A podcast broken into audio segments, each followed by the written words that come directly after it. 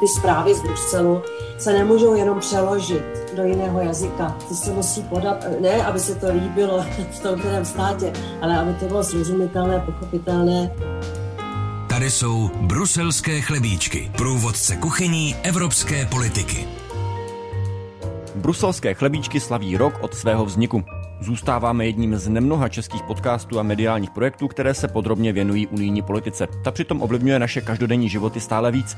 Vznikli jsme v souvislosti s českým předsednictvím, které probudilo větší zájem o dění v Bruselu v řadě médií v zemi. S koncem předsednictví se ale pořádky mnohdy rychle vrátili do starých kolejí. Proč české mediální domy příliš nestojí o spravodajství o Evropské unii? Kdy se to změní a jak to ovlivňuje podobu české veřejné debaty o unijní politice? To jsou témata pro toto výroční vydání bruselských chlebíčků. Tady je Filip Nerad a Viktor Daněk a tato epizoda bude mimořádná nejen výročím, ale i tím, že se za mikrofonem scházíme tři bývalí bruselští zpravodajové. Kromě nás je tu s námi i Michal Půr, který se dříve, jak sám v nadsázce říkal, věnoval hybridní novinařině. Teď už se za novináře nepovažuje a před nedávnem spustil projekt Dataran. Možná ale o Michalovi nevíte, že byl dlouholetým zpravodajem ČTK v Bruselu, později v tiskové agentuře vedl zahraniční zpravodajství a následně mnoho let řídil soukromá média, která se na Unii také zaměřovala. A dělal toho z EU mnohem víc. Vítej, Michale. Ahoj. Ahoj. Já tady akorát na úvod eh, prozradím nebo udělám takový disclaimer, že s Michalem jsme dlouholetí kolegové z ČTK, kde jsme jednak byli jako spravodajové a několik let mi tam i šéfoval, takže tady odhaluji střed zájmu případný, ale deset let jsme se už neviděli. A my jsme se s Michalem párkrát potkali ve Štrasburku v Bruselu, proto si tykáme tak na vysvětlenou. Naposledy na poměrně podařeném večírku. tak Michale, ta tvá cesta vedla z veřejnoprávních médií do soukromých ale vždy jsi se věnoval více nebo méně Evropské unii. Co tě vedlo k tomu opustit vlastně veřejnoprávní média? Už asi to, že já jsem tam dosáhl téměř eh, všeho a eh, měl jsem pocit, že se nemám kam posouvat, to bylo za prvý a za druhý hodně jsem už chtěl asi říkat svoje názory svobodně, eh, což je správný, že, že se v ČTK nedělá a vlastně je to tak v pořádku, aby aby zůstala zachována určitá objektivita a lidi neměli nějaký předsudky, mm, tak já už jsem je chtěl říkat, měl jsem pocit, že, že bych se chtěl věnovat i uh, nějaký názorový novinařině a měl jsem pocit, že bych si chtěl vyzkoušet i ten privát, i, i ty soukromí vydavatele, soukromí vydavatelství, takže jsem tam byl 10 let, což mi přišlo, že, že byla skvělá škola a každý mu to doporučuju, kdo by přemýšlel o novinařině, běžte do ČTK nebo do Českého rozhlasu nebo do České televize, eh, protože ty základy tam dostanete nejlepší a potom ta kariéra pro vás možná bude i jednodušší. My se chceme bavit o tom, jak vypadá v Česku zpravodajství o EU, tak když ty máš zkušenost jak z veřejnoprávních, tak ze soukromých médií, je v tom nějaká podstatná, nějaký podstatný rozdíl, jak, jak je možné vůbec informovat o EU v tom, jestli člověk je svázaný třeba nějakým etickým kodexem, který mají všechna média veřejné služby, anebo ne?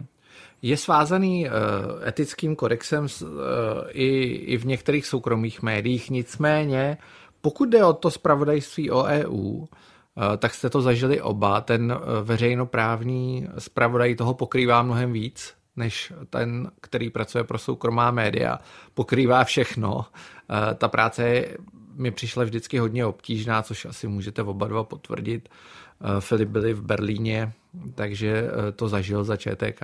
A byla to práce o víkendech, sledovali jsme všechno, nebylo to tak, že si vybereme něco, stejně jako u těch soukromých médií a na to pokrýváme, ale eh, snažili jsme se pokrývat celou tu agendu a předávat eh, ty informace české veřejnosti, v podstatě a českým novinářům, českým médiím v případě ČTK a servisu ČTK.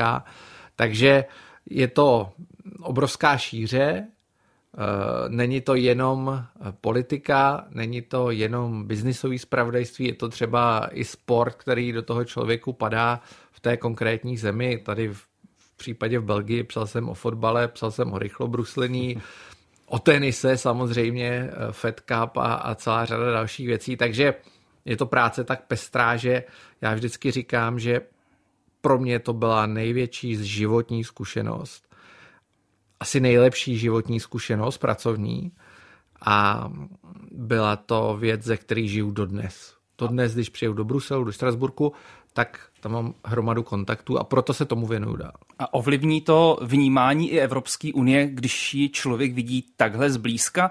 Protože jedna věc je právě, jak je tady vnímána obecně Evropská unie, do skepticky, ale když je tam člověk eh, uvnitř té bruselské bubliny, do jaké míry ho to ovlivní v tom, jak ji vnímá, jak ji prezentuje? Ve mně nějaká skepse zůstala určitě a byla, Eh, Takže z tebe neudělala Neudělala euro, euro, euro. Já to spí, já říkám, že jsem zůstal eurorealistou. Jo. Eh, dá to člověku tu výhodu, že tomu rozumí a to, co já říkám vždycky, co je pro mě důležitý a proto se snažím i ve všech svých dalších projektech hodně soustředit na Evropskou unii. Říkám, že to, co se děje tam, je mnohem důležitější než to, co se děje tady. Eh, to, co se děje v Evropském parlamentu, je mnohem důležitější než to, co se děje eh, v Českém parlamentu. To, co se děje na zasedání Rady ministrů EU, je mnohem důležitější než to, co se děje na zasedání české vlády, protože de facto eh, ta vláda už jenom česká národní vláda reaguje na nějaký trendy, které sem přišly právě, právě Eh, z Bruselu, takže to můžete potvrdit nebo vyvrátit tu moji A, ale proč to ta česká média takto nereflektují? Ty jsi byl ve vedení hned několika, eh, ať už velkého časopisu, pak názorového, názorového serveru. Proč to ta česká média takhle nereflektují a stále to, co se děje tady doma na tom českém písečku, je považována za to vůbec nejdůležitější? Těch důvodů je víc. Jeden z nich je, že eh, často ta média řídí lidi, kteří s tím nepřišli nějak do kontaktu to si myslím, že je možná vůbec nejdůležitější věc, protože nemají tu znalost, nedokážou to pochopit v celé eh, šíři toho problému. Eh, jedna věc. Druhá věc, a podle mě falešná domněnka jsou, že je to strašně drahý. To si nemyslím, že by to bylo dražší než dobrý novinář v Česku. Já eh, zhruba vím, kolik stojí ten post Zároveň není ale levný. Není, není levný, ale když se podívám na nejlepší český novináře, jaký jsou jejich platy v Česku, tak si troufám tvrdit, že zpravodaj v Bruselu stojí stejně. Jo, takže eh, a biznisově ta návratnost může být o něco vyšší. Některé redakce to chápou, eh, vidíme, že se vrátili některé média soukromí do Bruselu, není jich moc, ale jsou tam. Eh, já bych si přál, aby to přibývalo, protože si myslím, že to eh, má i hlubokou biznisovou logiku, protože biznis na rozdíl od soukromých médií chápe, že to, co se děje v Bruselu, je pro ně důležitější a je to důležitější pro jejich rozhodování. Takže já věřím tomu, že ve chvíli, kdy by biznis viděl, jo, tyhle média mají nějaký bruselský nebo evropský spravodajství, tak by ho asi víc podporovali. Možná je to naivní představa, já jsem si ji oskoušel mnohokrát, pro mě funguje. Ty jsi to zmínil, kromě veřejnoprávních médií, která měla své zpravodaje v Bruselu vždy, je tam teď nově, nebo s předsednictvím nově tam otevřela televize Nova svou, svou pobočku a taky, je dobře. a taky vydavatelství Ekonomia, hmm. takže dvě soukromá média. Po dlouhých letech to byla změna. Ty za prvního předsednictví, ty si to zažil, tam to bylo výrazně větší ten Deset zájem zpravodajů. Ano. Přesto, ale je to eh, nějaká změna oproti tomu trendu posledních let. Myslíš si, že i to může pomáhat, řekněme v úvozovkách, učit ty redakce, že má smysl mít zpravodaje na místě?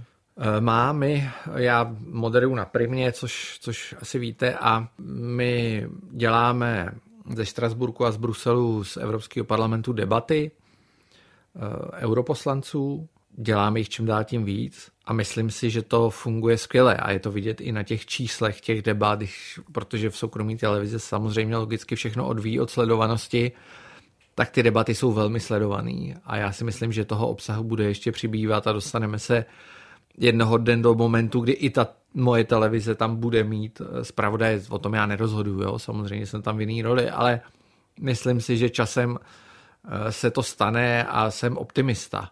Jo? Myslím si, že Kateřina Šafaříková, se kterou jsem tam byl ještě já, která tam je za ekonomii, pokud vím, tak zůstává Jo, byl ten její, její mandát nebo eh, ten její post byl prodloužen, což je dobře za mě.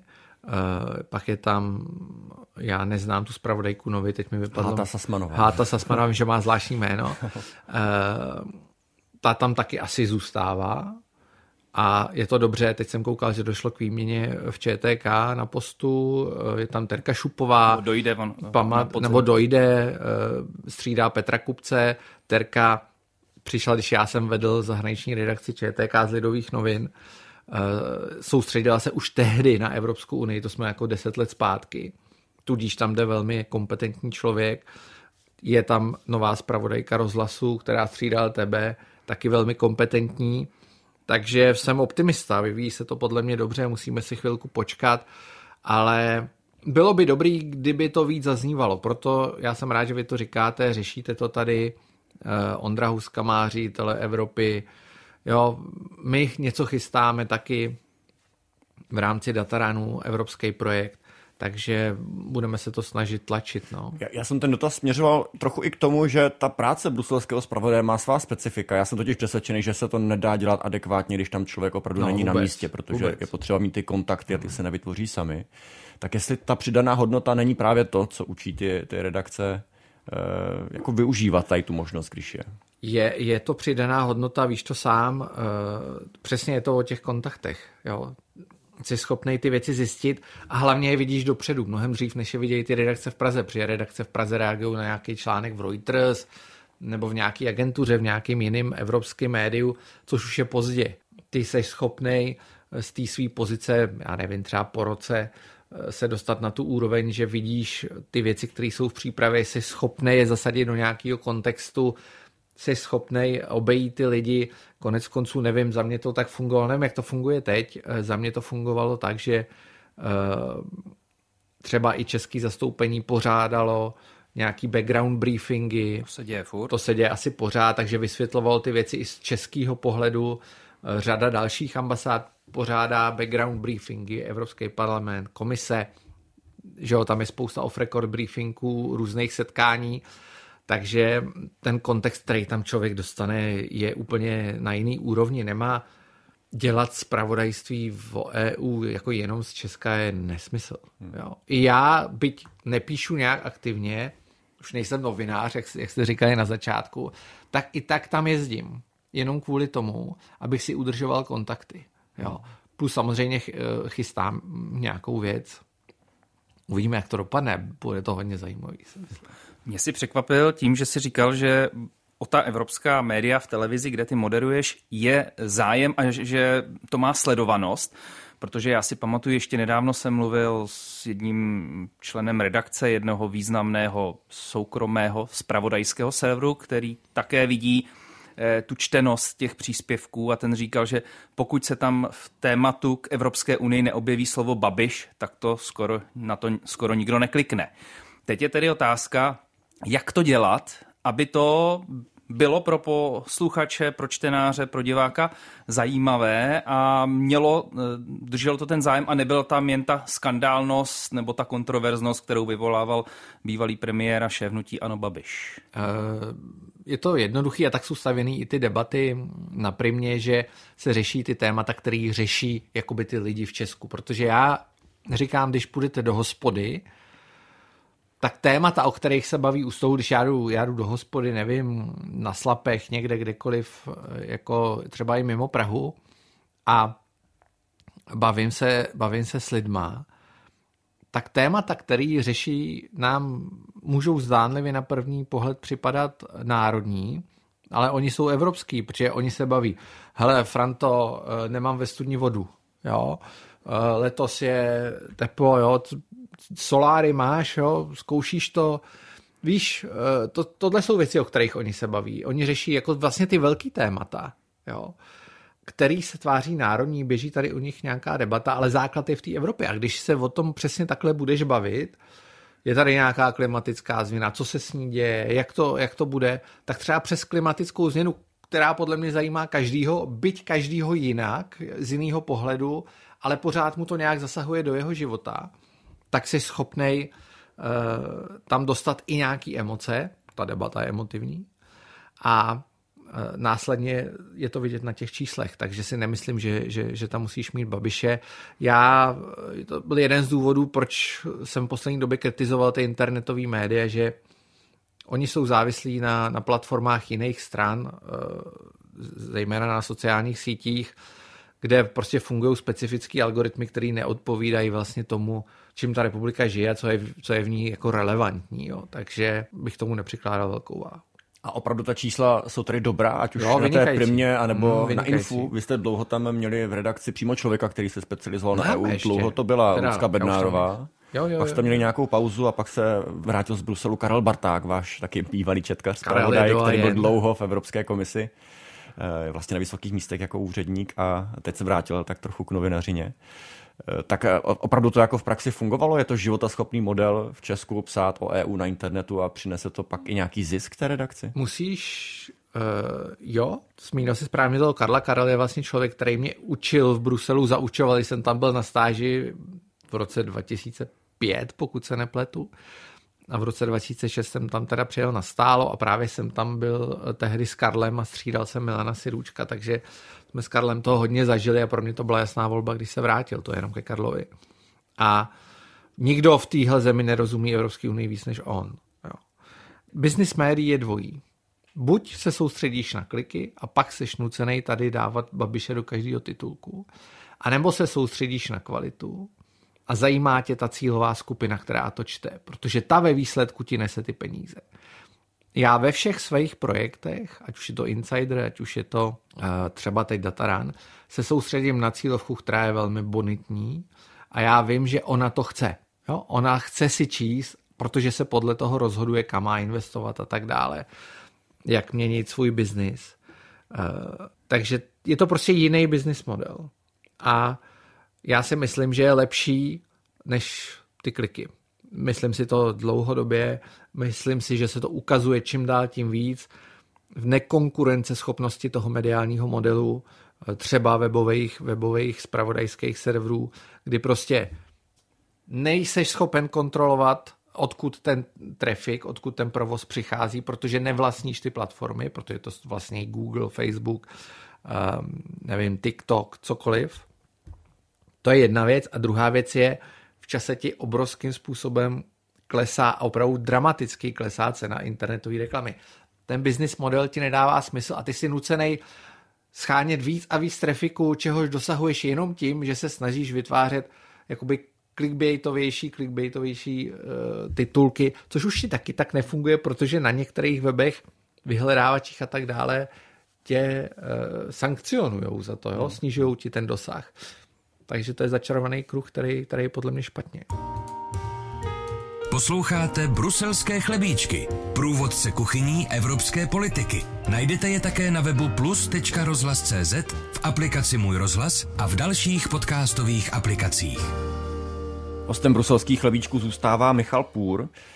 Teď se tady vysvětlil, že se to dělat dá, ale přesto se to v českých médiích neděje. Čím to je, že pro většinu redakcí prostě Evropská unie není dostatečně atraktivní téma, aby se tomu věnovali více? Podle mě tady není povědomí. Jo. Prostě ty lidi tomu nerozumí. My jsme to zažili úplně v dřevních dobách, kdy vůbec nikdo netušil, jaký je rozdíl mezi Evropskou radou a radou Evropy. Určitě jste na to narazili. Tak ono se to občas děje, nebo ne, možná i víc než občas děje i dnes. I europoslancům se to, se to občas děje. Že se I to, europoslancům se to děje. Dělo se to teda, myslím, ještě víc, než se to děje teď. Teď mám pocit, že už třeba Rada EU je jako správně Rada EU, nikdo si ji neplete s Radou Evropy, že Evropská rada jako už je pochopení, že, že to je něco jiného já to třeba řešil tak, že jsem se tomu úplně vyhnul. Říkal jsem prostě summit, Evropská rada, summit, nebo jasně, unijní státy, jasně, ministři, jasně. rada EU. Uh, ale to povědomí začíná ve škole. Jo. Prostě musí tady být nějaká vzdělanost, asi ta doba není dostatečně dlouhá, uh, ve škole se řeší přemyslovci. Pro, tam je ten problém, že ty lidi o tom nic neví. Uh, myslím si, že třeba podcasty jsou dobrý, dobrý jsou newslettery, že si tu cestu k tomu najdeš a, a bude se to zlepšovat. Prostě eh, logicky Německo je na to mnohem líp a všichni znáte určitě řadu německých kolegů v Bruselu a vidíš, jak jsou tam početní ty redakce, neuvěřitelně. Je to prostě obrovské jako ještě civilizační rozdíl. Jo. A my tam nejsme, prostě pořád nejsme tam. Jo. Jako v, mnoze, v, v dalších věcech. Uh, a je to trošku frustrující. Já když jsem přijel z Bruselu, tak mě to vlastně vyděsilo jaká tady je ta debata. Zlepšuje se to. Řekl bych, že se to zlepšuje. A nejsou to právě třeba soukromá média, která k té debatě právě přispívají negativně a točí ty stále názory Václava Klauze, který podle mého názoru už dávno není jako relevantní politik, ale stále se objevuje jeho kritika Evropské unie, kterou on říkal už před těmi 30, 20 lety a furt se to vrací do toho éteru, místo aby tady... Hmm, a, mm, je to míň, je to míň, ale ně, takových i těch mýtů je míň, si myslím, jo. Samozřejmě, já už jsem trošku alergický na nabíječku, jo. Eh, oblíbený téma. Jednotná nabíječka. Jednotná nabíječka, prostě to je neuvěřitelný, co se tady o tom všechno napíše. A jako ať se to píše, jo, ale ať se to zasazuje do nějakého kontextu, který je trošku posunutý v té debatě, za prvý, ale těch mýtů je míň. Dřív se hodně řešili potraviny. Jo. To, to jsme řešili furt. Prostě, Zahnuté banány, Banány okurky. zahnutý a okurky, to se dneska snad už neřeší. Všichni pochopili, že je možná dobrý mít jako pěknou okurku. Hmm. Že jako víš, pro co si jdeš a že máš tady nějaký farmářský trh, kde si můžeš koupit teda i tu jako vohnutou. Jako proč ne? Vlastně stačí jako jezdit, podívat se kolem a zjistí, že já to občas říkám a dostávám za to naložíno i ve svý jako eh, konzervativní pravicový bublině, tak já jsem mezi těma konzervativcema někdy považovaný za heretika, protože říkám, že ta regulace má nějaký svůj smysl a není to vždycky, vždycky špatně. Jo, teď se schvalovala, pokud se nepletu, regulace eh, k umělé inteligenci. A zase stojí za to se tím projít, stojí za to se tím podívat, jsou tam dobrý i špatné věci, ale je tam určitá snaha to téma obsáhnout. Jo? A vidíme, že i z minulosti je tam celá řada jako skutečných problémů, který je třeba řešit. A vidíme, jaký e, obrovský boom zažívá umělá inteligence, naprosto neregulovaný. A zažili jsme to už u těch velkých technologických hráčů, kde jsme se na to úplně vykašlali a byla to chyba. Jo? To si myslím, že je jasně dokazatelný, je to jasně vidět takže je třeba se na to dívat i, i z tohohle pohledu. Ty, jak říkáš o tom Václavu Klauzovi, to je trošku vlastně ten důvod. Tady je zažitý, že jako obecně regulace je blbě. Není. Protože kdyby nebyla regulace, tak nemáš ve městě padesátku. Jo? To je vlastně stejný a ve všech, ve všech oblastech e, společnosti, politiky, biznisu. Takže je to ještě takový ten jako divoký, divoký uh, devadesátkový trošku feeling, ale myslím, že se to, že se to, že se to zlepšuje. Rád bych věřil tvému optimismu. Já musím říct, že ho úplně necítím, když se čtu nejčtenější české servery, tak uh, mám, mám pocit, že tam má Evropská unie šanci se dostat uh, na tu titulní stranu, jenom když splní takový zhruba dva stereotypy. Buď když je to auta. zpráva o tom, auta, ty fungují hodně, a když je to zpráva o tom, že zase něco Česku nařizují, co Česko nechce, anebo když podívejte se, co ty kluci a holky v Bruselu vymysleli za nesmysl, co nemůže fungovat. To jsou takové dva oblíbené stereotypy a cokoliv, co do toho nezapadá, tak mám pocit, že prostě nemá šanci. Otázka je, kolik lidí konzumuje ty média takhle a jestli ne, jejich počet neklesá. Jestli to třeba nekonzumují víc na sociálních sítích, jestli to nekonzumují víc v nějakých jiných formách. Uh, asi je jich pořád dost, ale jejich počet podle mě určitě klesá a objevuje se řada byť menšinových, typově sedíme tady, bruselský chlebíčky, říkal jsem Ondrův newsletter, to jsou jako malý menšinové věci, ale jsou důl, zasahují důležitou cílovou skupinu. Jo? Stejně jako já znám x lidí a mých kámošů poslouchá bruselský chlebičky, já je poslouchám taky. Děkujeme. Není zač, správná práce. A to jsou lidi, kteří rozhodují. Jo? Často jsou to ty jako decision makersi, opinion makersi a ty to dál šíří tou společností. Čím víc bude těchto menšinových formátů, tím spíš se ti eh, na konci dne podaří otočit i ten, ten mainstreamový, i ten velký formát. Jo. Akorát tak, to potrvá.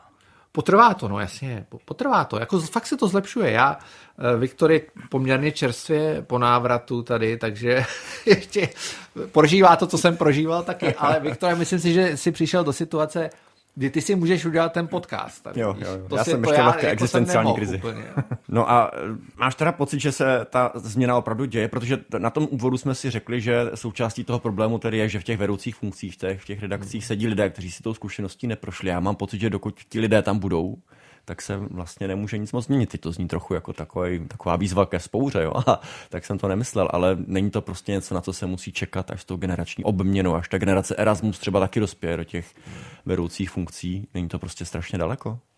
Není, není, není. Eh, tady je to trošku spožděný, protože tady chybí jedna generace novinářů a vlastně generace moje, Filipova, eh, se dostala do těch vedoucích, spíš moje, než, než Filipo, Filip je někdy na hraně, eh, se dostala do těch vedoucích funkcí. Já jsem asi jenom o dva roky mladší než ty. Nejseš, jsi mladší než A taky tady navíc šéfuje. Taky... Já vím, že tady šéfuje, já vím, že tady šéfuje samozřejmě, ale uh, ty jsi mladší o dva roky, jo? Já, já si myslím, že jsi o víc. Mě 45 bude teď. No, takže jsem mladší o dva roky. Fakt jo? Vypadáš mladý.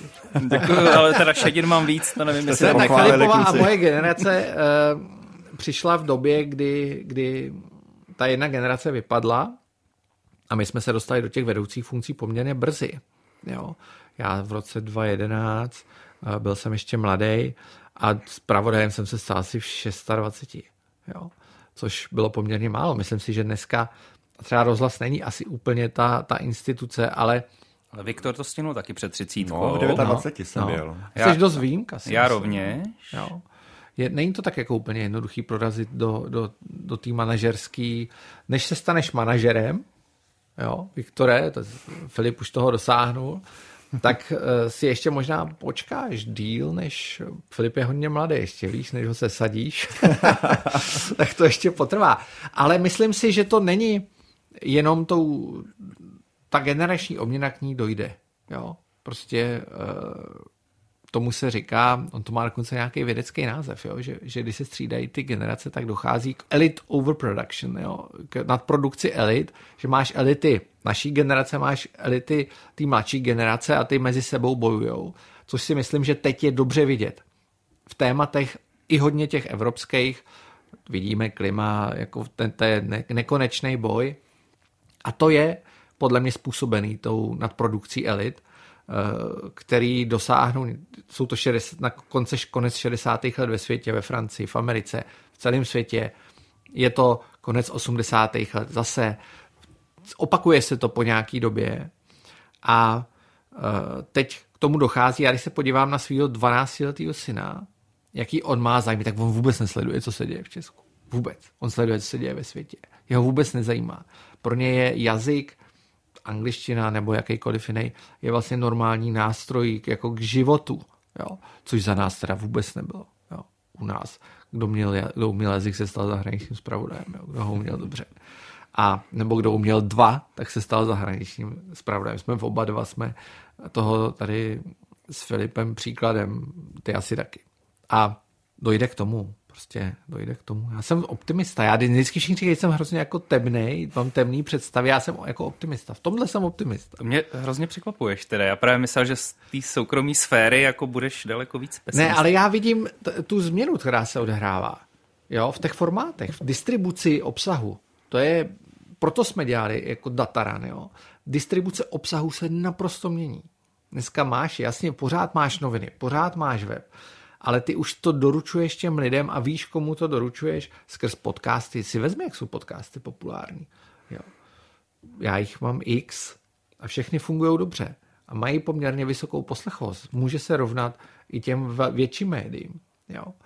Takže to, i toto by byla cesta, jak dostávat k lidem Jasně. to povědomí o Evropské unii. Jo, newslettery.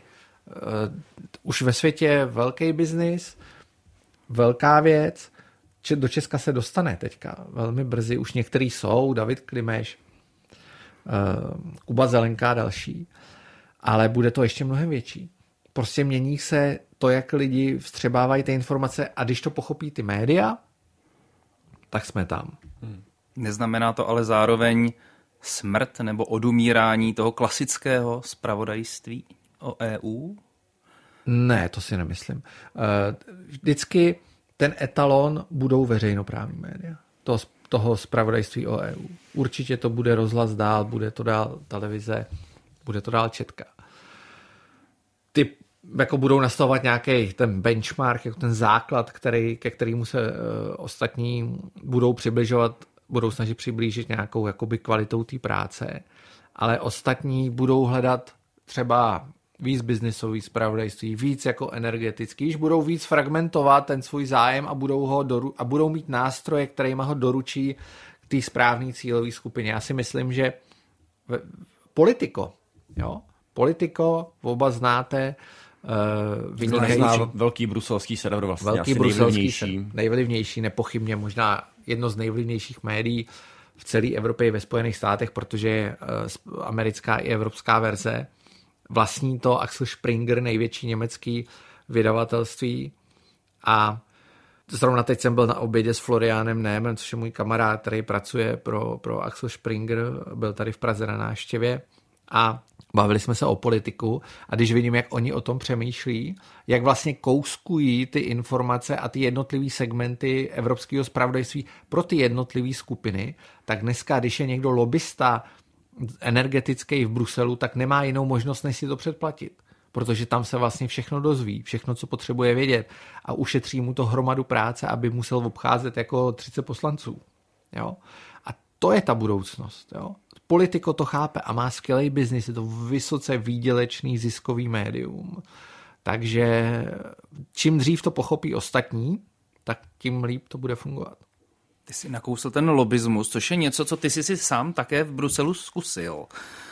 Dá se tam využít ta zkušenost eh, novinářská pro toto, nebo je to úplně mm, jiný biznis, eh, úplně jiná práce, jak já Necháš jsem... nás nahlédnout nechám, do zákulisí nechám. lobbingu v Bruselu? Nechám. Já jsem, abych to teda uvedl do nějakého kontextu, tak já jsem loboval, to asi, já to nepovažuji za nic jako negativního, za prosazení reformy autorských práv ve prospěch uh, médií, a, ale i jako umělců a tak dále, ale můj zájem byly média.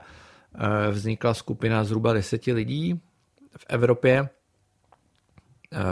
mediálních manažerů, nějakých novinářů, vydavatelů a tak dále, kde velkou roli hráli Němci, Francouzi.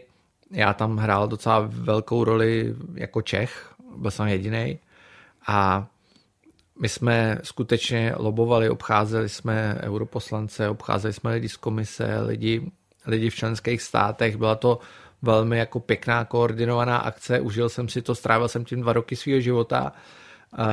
Dopadlo to dobře, a teď já se distancuju od toho, co se stalo v Česku, jo, s tou reformou. To je, s tím jako nemám nic společného. To je třeba zdůraznit, lidi to často zaměňují. Jo. Tady Tam pro naše posluchače, to je to, když si roz, rozkliknete nějaký spravodajský server a máte tam většinou pouze titulek, tak to je... Jo, jo, to je ono, ale tady to nedopadlo úplně ideálně, ale s tím já nemám nic společného, já jsem se podílel na ty evropské věci, která podle mě dopadla dobře. A tam ty média stály proti obrovskému, obrovskému prostě kolosu, který se jmenuje Google, měl nekonečné možnosti. A přesto jsme ho dokázali porazit jenom díky tomu, že jsme, že jsme se spojili a byli jsme opravdu efektivní.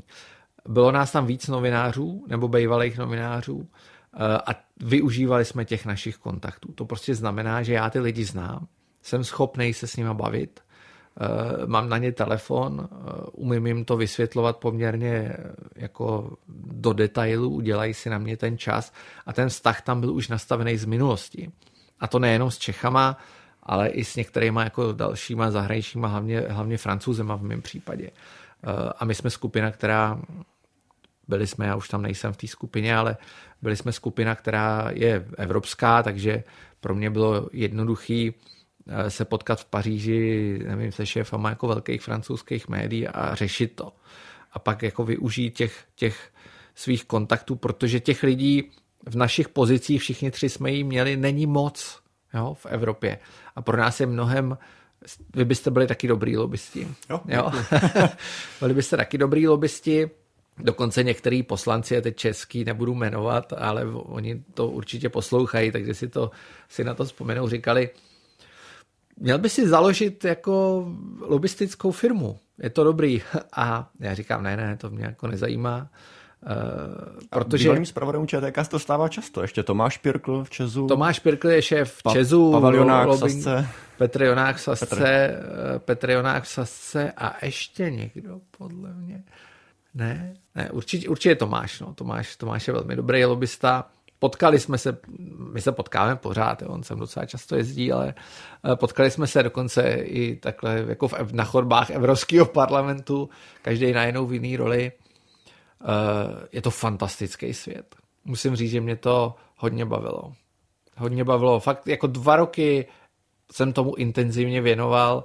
Eh, lítal jsem po Evropě neustále a snažil jsem se to prosadit. Byl to neuvěřitelný adrenalin, kdy když došlo na to finální hlasování, tak tam fakt rozhodlo šest hlasů eh, a já si troufám tvrdit, že kdyby jsme to tehdy nevzali fakt vážně, tak bychom to jako neurovali v úhozovkách. Máme ještě pár minut, já bych se chtěl zastavit i u toho, eh, jaký dopad to má na veřejnou debatu v Česku, to, o čem jsme mluvili spolu, že těch zpravodajů v Bruselu je málo pro řadu serverů, zpravodajských serverů, pro řadu komerčních televizí a dalších médií.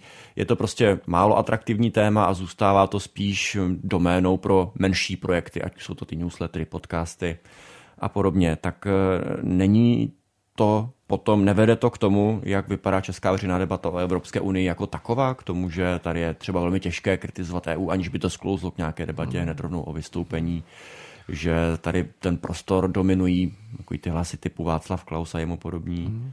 Já si já jsem přemýšlel nad tím, než jsem sem šel, kde je vlastně ten, jako ten největší problém. A podle mě souhlasím s tím, co říkáš, ale ta kritika teď zaznívá třeba i v Německu, v některých jiných dalších zemích, prostě když se, se ta situace celkově mění nebo je nějak nekomfortní a, a, a volatilní, tak je to samozřejmě těžší. Ale jedna, jedna věc mě napadla, která jako zásadně mění tu debatu. Vyvolává neopodstatnění očekávání. Vyvolává určitý romantický představy ve smyslu, něco se děje, a teď zase jo, vrátím se ke Green Dealu, ale skutečně je to jakoby ta, ta, ta věc, která formuje celou, celou Evropu a ve všech svých jako dopadech. Češi mají pocit, že když si řeknou, že něco nechtějí, že to jako nebude. Jo? Že jsou ty, kteří udávají to tempo. Že jsou ty, kteří jako dokážou měnit věci. E, chybí tady uvědomění si skutečné velikosti České republiky jo, která je pravda poměrně veliká v rámci, v rámci Evropy, počtem obyvatel měřeno a rozlohou, ale nebo je to vlastně docela významná země. Prostě jsme středně velká Jsme devátá, země. myslím si, devátá, pokud se nepletu. A uh, jsme středně velká členská země a přeceňujeme v té debatě ten svůj vliv. Jo? A myslíme si, že tím, že budeme kritizovat, že se nebudeme stavět konstruktivně k těm návrhům a nebereme je jako fakt, často, a teď nemluvím jenom o lidech, ale mluvím i o politicích, tak si myslíme, že tím zvyšujeme tu naší roli v Evropě, že tím zvyšujeme tu naši sílu ty věci ovlivňovat a prosadit. Všichni tři se myslím shodneme na tom, že to je přesně naopak. Jo? Že my to, že nebereme na vědomí nějaký trendy a teď já to nepovažuji za trend evropský, ale globální. V Číně ho vidíme taky a můžeme si tady tisíckrát říkat, že ne. Tak si myslíme, jako, že my jsme schopní to jako zastavit. Jo? Nejsme. Kdybychom si uvědomili tu velikost a uvědomili si tu situaci, ve které se nacházíme, tak bychom se soustředili na věci, které jsme schopní ovlivnit a měnit, které jsou třeba menší, ale důležitý a ne nebojovali s větrnýma mlínama. A neděje no, se tady to už, protože já mám takový dojem, že tohle to platilo. Uh, teď ještě, se to děje, teď určitě. Se to, teď jo, zlepšilo se to. Jo, protože mně přijde, že i současná vláda, že si i do vládního prohlášení dala OK, my uznáváme Green Deal nebo tyhle věci na něj navázané, eh, ty se dějí, tak my na, k tomu musíme přistupovat nějak konstruktivně, protože víme, že už s tím nehneme. A tak přijde mi, že určitý myšlenkový posun i u politiků nastal v tomhle směru. Jo, určitě s nástupem současné vlády se to hodně, hodně zlepšilo, tohle. Jo. Je to i tím, že některý lidi se zkušenostmi z Bruselu eh, tam zamířili a teď, a teď nejde jenom o vládu, vidíme Zdeňka Zajíčka, prostě fantastického diplomata ze stálého zastoupení Jaroslava Bruselu Zajíčka. nedávno. Eh, promiň, já už si patu Zdeňka Zajíček Jaroslav, Jaroslav, Jaroslav Zajíčka u, u prezidenta, hmm. což je určitě dobře. Jo, to jsou přesně pozice, podle mě si tam teda jde odpočinout, protože... No, nevypadal, že si odpočívá. Nevypadal, teda. jo. Já jsem ho neviděl, neviděl jsem ho asi dva, tři měsíce. Tvrdil, že zažívá druhé předsednictví. Jo, a, tak to je dobře, ale to je dobře, aby nevyšel ze cviku, tím toho zdravíme. A Myslím si, že to je důležitý. Myslím si, že svoji práci odved Radek Špicara odvádí dál v rámci českého průmyslu. Myslím si, že tahle vláda, kromě toho, že přesně dělá to, co ty říkáš, tak třeba i víc komunikuje s, s českýma europoslancema.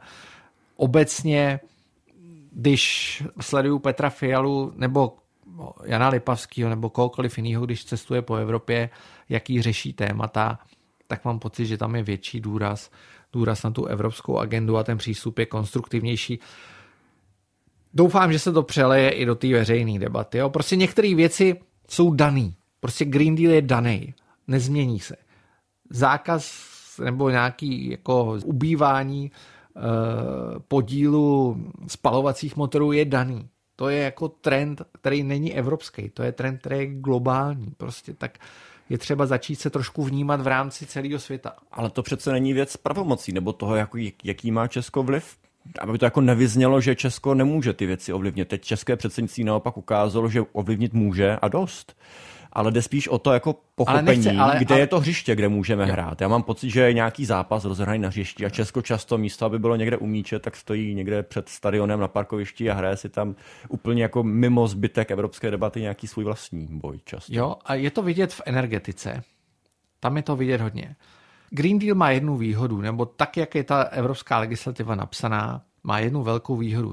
Jsi schopný poměrně dobře byly tam nějaký problémy, jo? teď jsme to viděli během energetické krize, ale to se, to se vyřeší, jo? protože ta krize samozřejmě ty procesy výrazně zrychlí a my jsme schopní dneska odhadnout, co se bude dít v těch následujících letech. Poměrně přesně, jako vidíš, kdy dojde eh, k nějakému, že uhlí bude, přestane být ziskový, kdy dojde k nějakému nástupu plynu, kdy dojde k nástupu vodíku, kdy dojde Eh, k nástupu, já nevím, bateriových vozidel, kdy se jako ty věci mění. Jsi schopný si nakreslit nějakou čáru a vidíš, co se stane. Přesto tady jsou hlasy a myslím si, že na té čáře jsi schopný se pohybovat a měnit maličko ty věci. Můžeš si vyjednat nějakou výjimku. Jo? A když jsme u té energetiky, to je důležitý. Měli jsme tady vládu a pořád tady jako ty politici působí, která říkala, o, my nechcem Green Deal, je blbě, schválila ho, jo, když jsme teda u toho. A říká, Green Deal je blbě a energetika, budeme si dělat, co chceme a tak. A teď jsme v situaci, kdy třeba Poláci si vyjednali výjimku pro svoje uhelné elektrárny, můžou eh, si nastavit nějaký jasný harmonogram a myslím, že mají těžbu uhlí do konce roku 2049.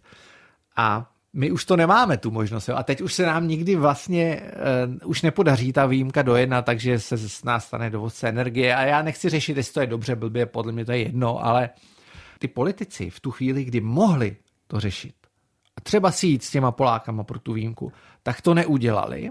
Normálně se na to vykašlali a vedli tady debatu o tom, že můžou zrušit Green Deal. Blbost, nesmysl. Jo, to se nemohlo nikdy stát. Prostě uh, říká se, že Andrej Babiš měl použít veto. Jo. Já jsem zažil jedno jediný veto. Jedno jediný, který použil Bohuslav Sobotka. A podle mě už žádný veto jsme na, na Evropské radě jako nepoužili. Jo. Takže je to jednoduché. My jsme se dostali trochu dál od eh, role, role médií, nicméně... A do temna trochu zase. No, ne, ne, já si myslím, že ne. Já si myslím, že ne. Tak uvidíme, co se stane jo, po volbách v roce 2025, ale myslím, že ta situace se teď vyvíjí tak rychle obecně eh, ve společnosti, v politice, v ekonomice, že za tři roky, jako za dva roky, dva a půl roku jsou ty volby, že budeme v úplně jiném světě, který uh, už všichni budou chápat, že, že je třeba naskočit do toho vlaku já myslím, že tam budeme a že jako z něj vyskakovat nemá smysl, protože už je moc rychle. Teda doufám. doufám, že nevyskočí a nerozmlátíme se v koleje prostě a netrefí nás ta vyhybka do hlavy. Jo. Možná bychom se ještě vrátili k té původní debatě. Je to podle tebe role médií vracet tu debatu, i tu politickou debatu do těch mantinelů, tam, kde by se opravdu měla ta bitva odehrát o podobu třeba nějaké regulace? Měli by, měla by média, novináři upozorňovat politiky na to, že vedou nějakou nesmyslnou debatu, která úplně neodpovídá té skutečné realitě toho, kde se v Bruselu dá vyjednávat. No, novináři by měli upozorňovat na to veřejnost, že eh, to, co ten politik slibuje a říká, že změní, změnit reálně nemůže. Z těch a těch důvodů. Jo? Asi Euro 7 uh, seš schopný změnit. Já si myslím, že když vláda říká, my to když tak zablokujeme, takže to není pravda. Že se to reálně nestane. Nezablokuje to. Změní se to a změní se to kvůli tomu, že Němci to budou chtít jinak. Ne my. Jo, my určitě tomu nějak přispějeme, je to fajn, je dobře jako mít nějakou konstruktivní roli, ale že bys to schodil ze stolu z České republiky, sorry, spočítej si počet obyvatel. Hostem bruselských chlebíčků byl vedoucí projektu Dataran, moderátor a bývalý zpravodaj ČTK v Bruselu, Michal Půr. Moc díky. Děkuji. Díky. A o čem dalším se právě mluví v bruselských kruzích. V Evropském parlamentu začíná být dusno kolem takzvaného zákona o obnově přírody, o kterém jsme podrobně mluvili v jedné z předchozích epizod. Největší frakce v Evropském parlamentu, tedy lidovci, se proti němu razantně postavili. Potvrdili tak trend blednutí jejich zelené politiky. Europoslanec Stanislav Polčák z Hnutí stance kvůli tomu dostal do křížku s vedením své frakce. Objevily se prý dokonce výhrušky vyhazovem, pokud by návrh podpořil.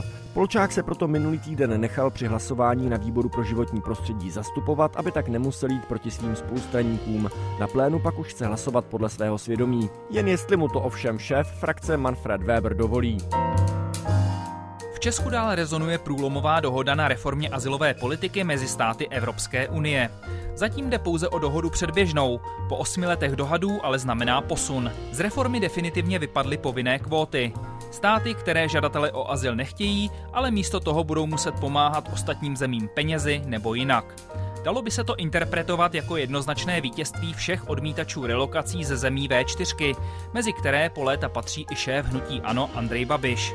Ten ale dohodu považuje za škodlivou a chystá se jinak spící téma migrace probudit zase k životu. Takže děkujeme za téma a pojedu to celé evropské volby a celou kampaň.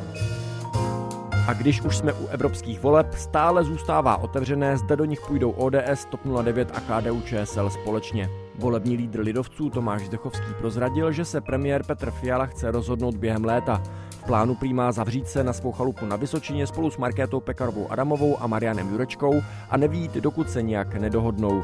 Nevíme, zda u tohoto roubenkového konkláve dojde i na opékání buřtu, ale rozhodně to nebude jednoduché rozhodování, mimo jiné kvůli zjevnému názorovému nesouladu trojice stran na evropská témata. Členové euroskeptického křídla ODS se ku příkladu obávají toho, že by je více pro evropští voliči mohli ze společné kandidátky snadno vykrouškovat. Ať už dopadnou debaty stranických šéfů u táboráku jakkoliv, klíčové nakonec bude, kolik voličů k evropským volbám vůbec přijde. Jak jsme viděli při minulých eurovolbách, většinu Čechů totiž tradičně víc zajímají spíš ty špekáčky. To je z této epizody bruselských lebíčků všechno. Jako obvykle se na nás můžete těšit zase za týden, a to buď to v pondělí po 11. na Českém rozhlase Plus, nebo ve vaší oblíbené podcastové aplikaci. Tam najdete i další díly. Děkujeme vám, že jste první rok podcastu Bruselské chlebíčky strávili v naší společnosti a doufáme, že nám přízeň zachováte i nadále. Budeme rádi, když o nás řeknete známým nebo nám napíšete na bruselské.chlebíčky zavináč rozhlas.cz. Naslyšenou u některého z příštích dílů se těší Viktor Daněk a Filip Nerad.